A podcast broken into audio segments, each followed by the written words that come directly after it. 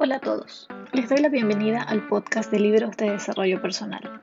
Mi nombre es Nadia Benítez y en cada episodio voy a compartir el resumen de un libro, con los puntos más importantes y relevantes, esperando que les sean de utilidad en su camino de crecimiento personal.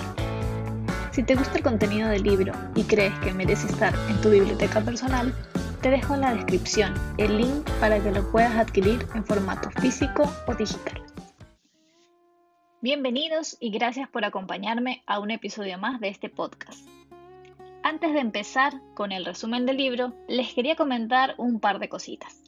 Primero, como yo publico un nuevo episodio cada dos viernes, el siguiente estaría coincidiendo con Navidad.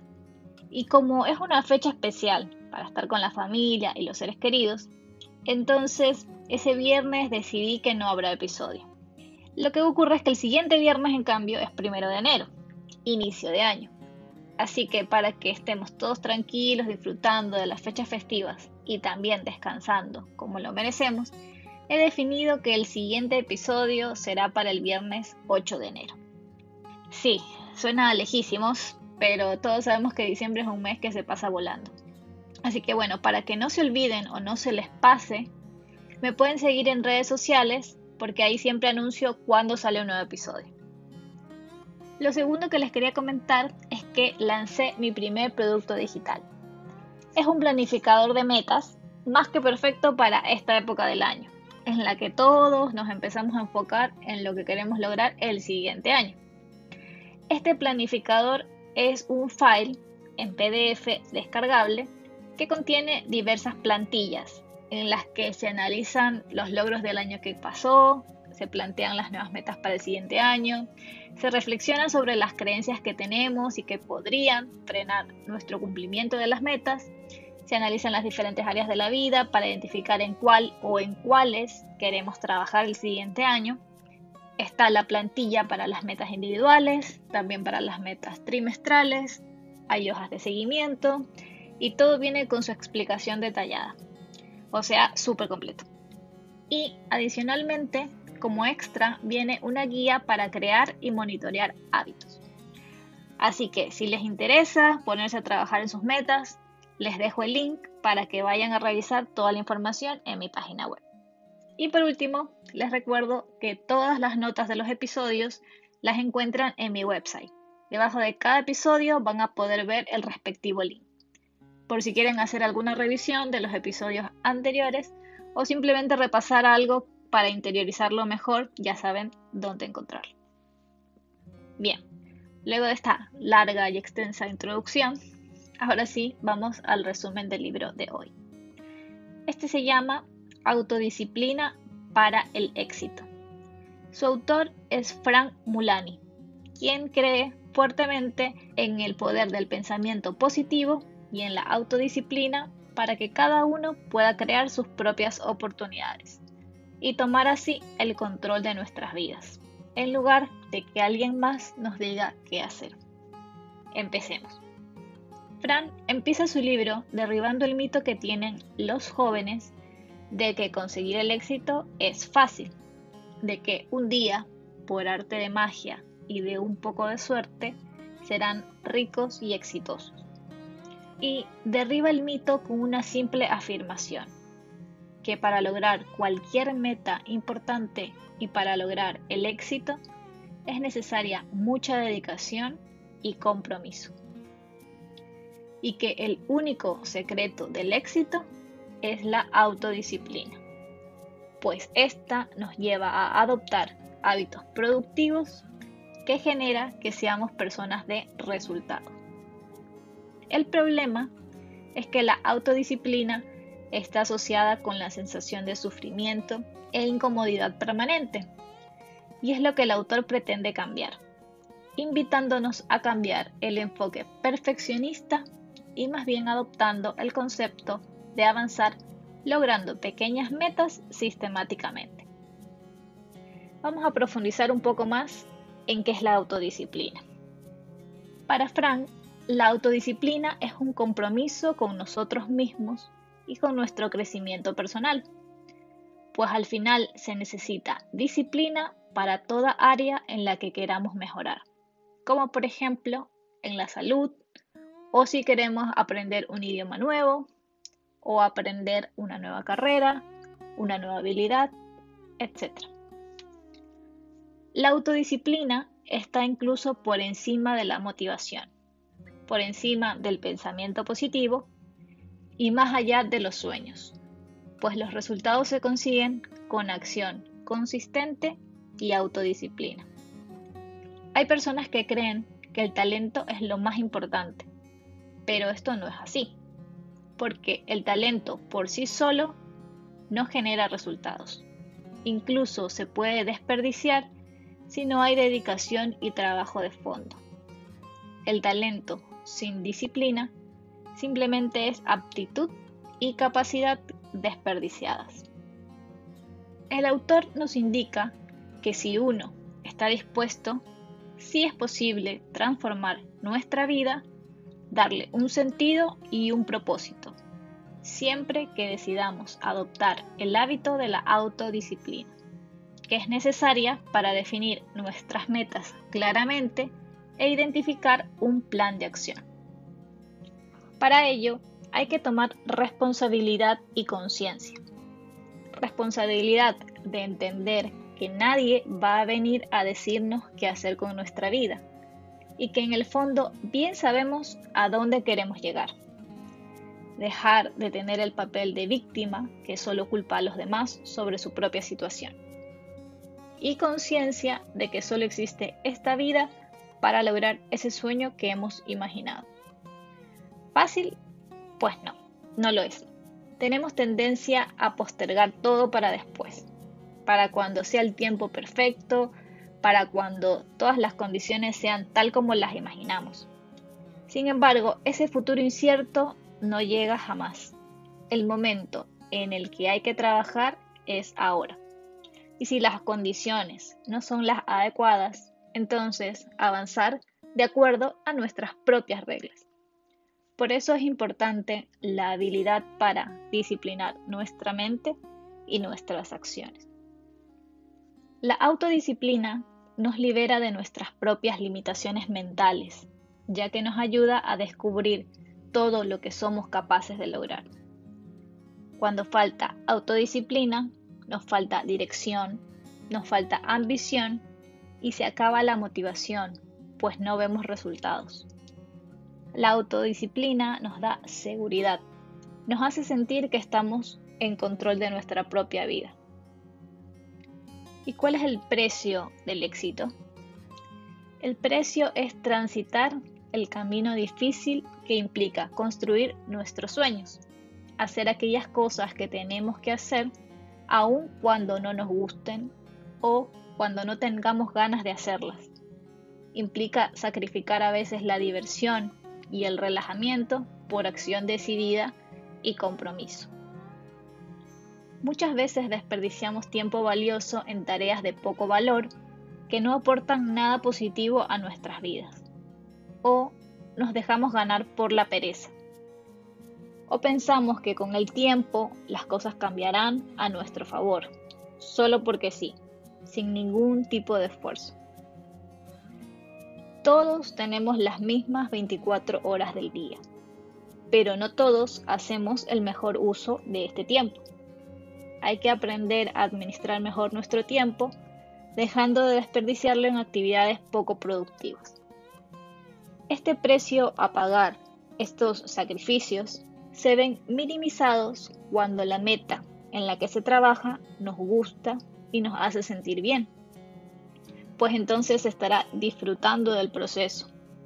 Si estás trabajando en una meta y no estás disfrutando del proceso, piensa entonces si realmente es algo que quieres para ti, es algo que te gusta, algo que tú mismo decidiste hacer y que no fue por la influencia de otros que la estás intentando lograr.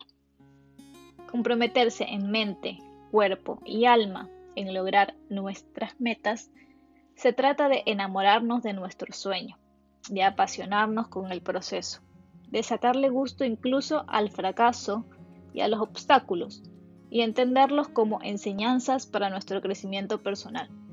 Y como parte del camino, para llegar hasta donde queremos llegar.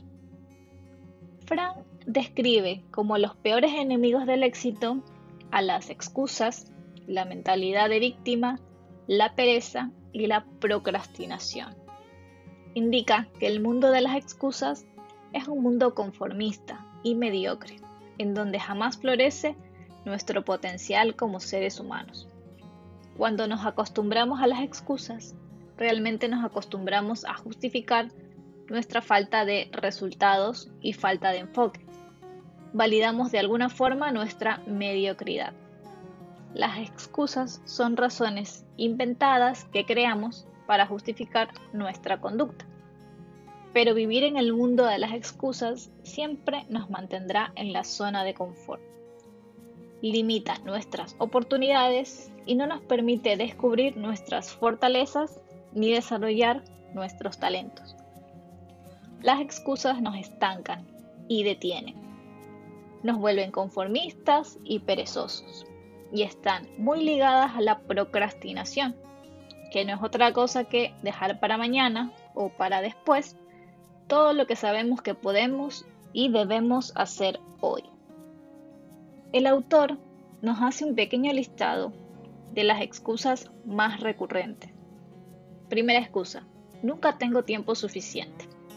En realidad, lo que intentamos decir en el fondo es que nuestras metas no son lo suficientemente importantes como para dedicarles nuestro tiempo. Segunda excusa, no tengo suficiente dinero.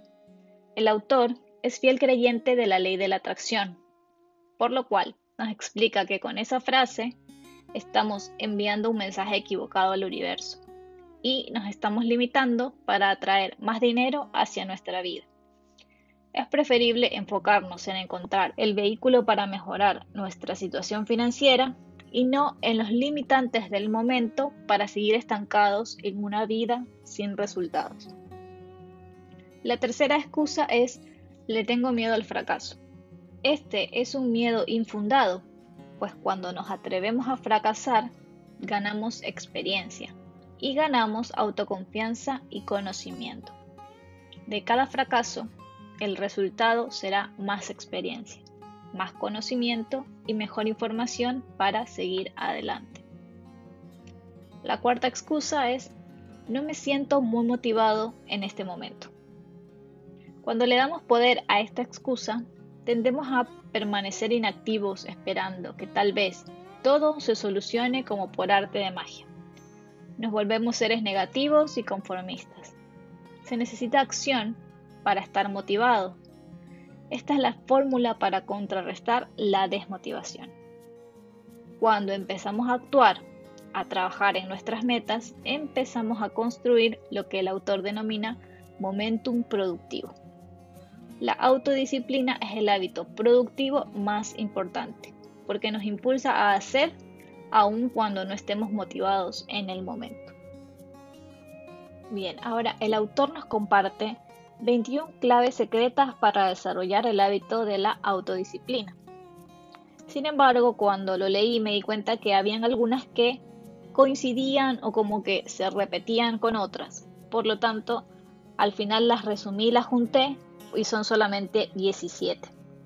Primero, defina con absoluta claridad qué es lo que quiere para su vida. Hay que tener claro el resultado que se desea obtener. Solo de esta forma habrá un verdadero compromiso.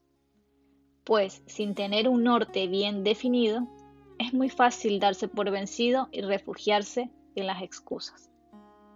Es necesario escribir estas metas junto con el por qué quieres conseguirlas. Luego desglosar en metas más pequeñas que habrán de alcanzarse cada día para llegar a ese gran objetivo. Se pueden hacer metas diarias, semanales, mensuales o para cada año si fuera el caso. La segunda clave. Organice sus prioridades y defina un plan de acción para alcanzar sus objetivos. Esto implica pensar en todos los pasos que se necesitan seguir para completar los objetivos apoyarse dejando todo por escrito, pues genera mayor compromiso y ayuda a tener todo mejor organizado. Es importante también establecer fechas límites estimadas para alcanzar las metas del paso 1, siendo flexible en el proceso para saber cuándo ajustar el plan de acción o delimitar una nueva fecha límite. Establecer fechas límite ayuda a mantenernos enfocados en un resultado muy específico que hay que alcanzar en una fecha específica y nos desafía a incorporar el hábito de la autodisciplina. De esta manera, tendremos una sensación de estar en control de la situación y no perderemos el norte. Espero que les esté gustando este resumen.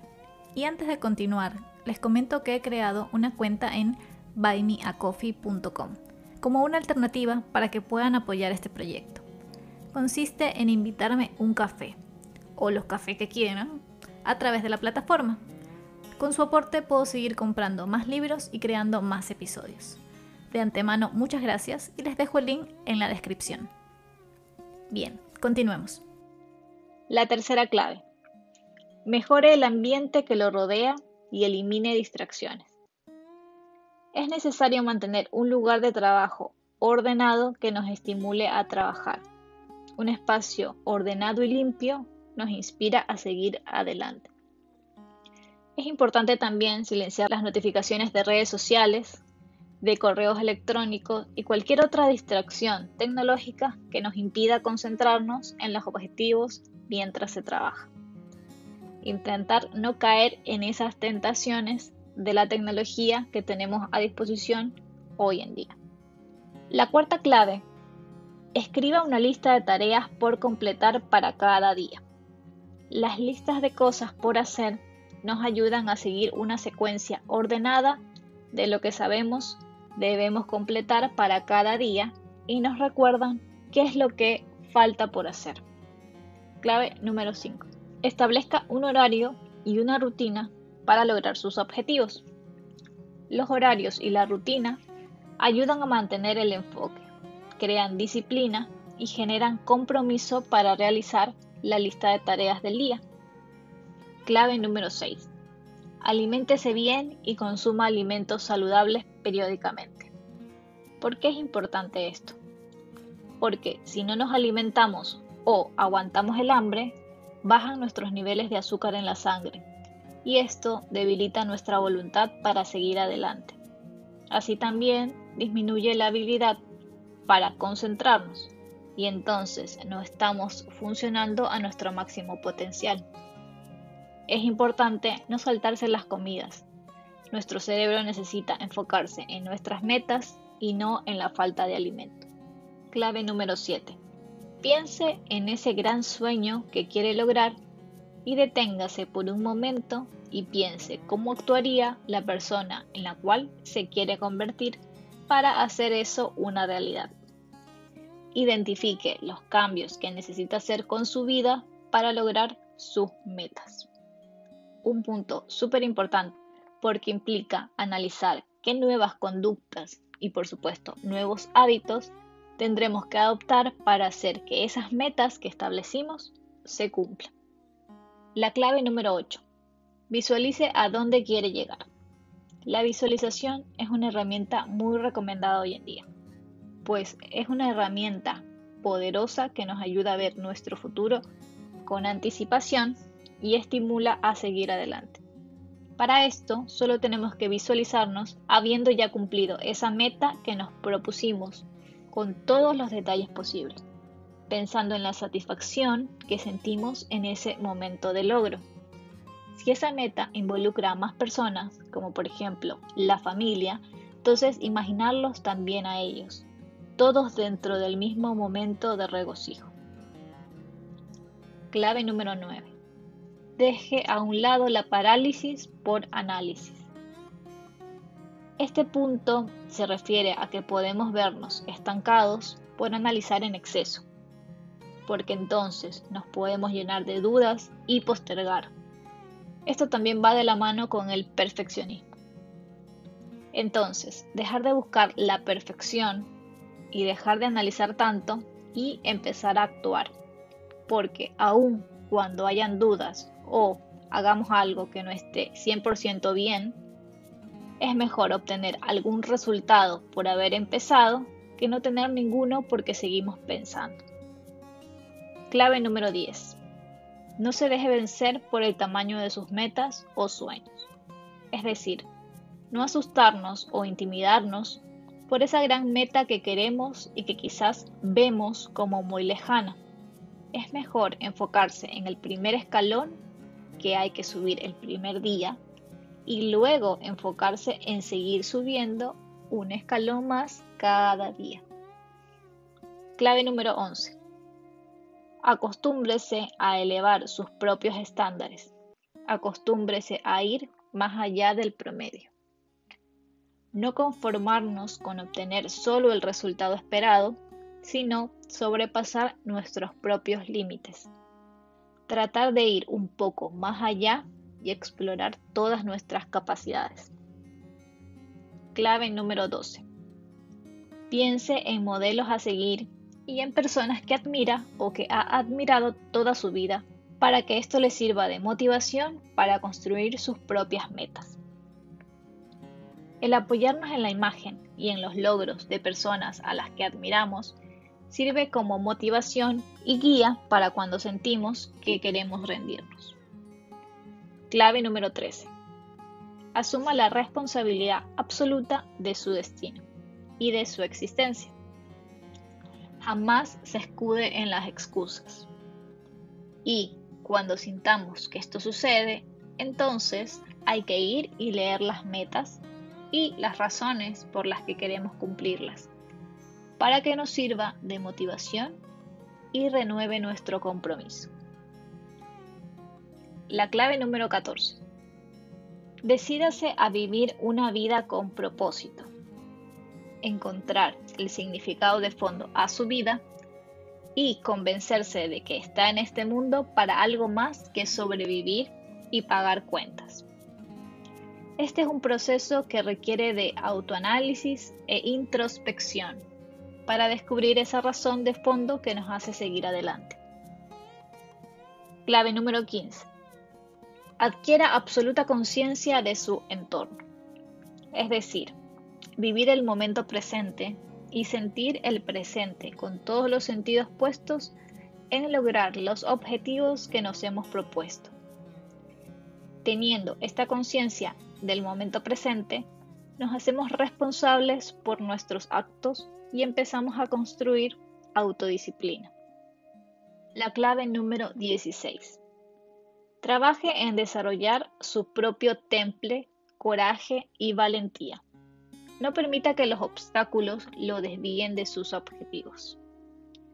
Empezar por ver nuestros problemas del día a día en perspectiva y no como obstáculos insuperables, sino como oportunidades para crecer, como retos que debemos superar.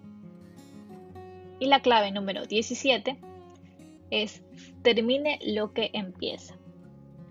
No hay nada peor que dejar inconcluso el trabajo iniciado para lograr nuestra meta. No hay que darle poder a la pereza y a la mediocridad.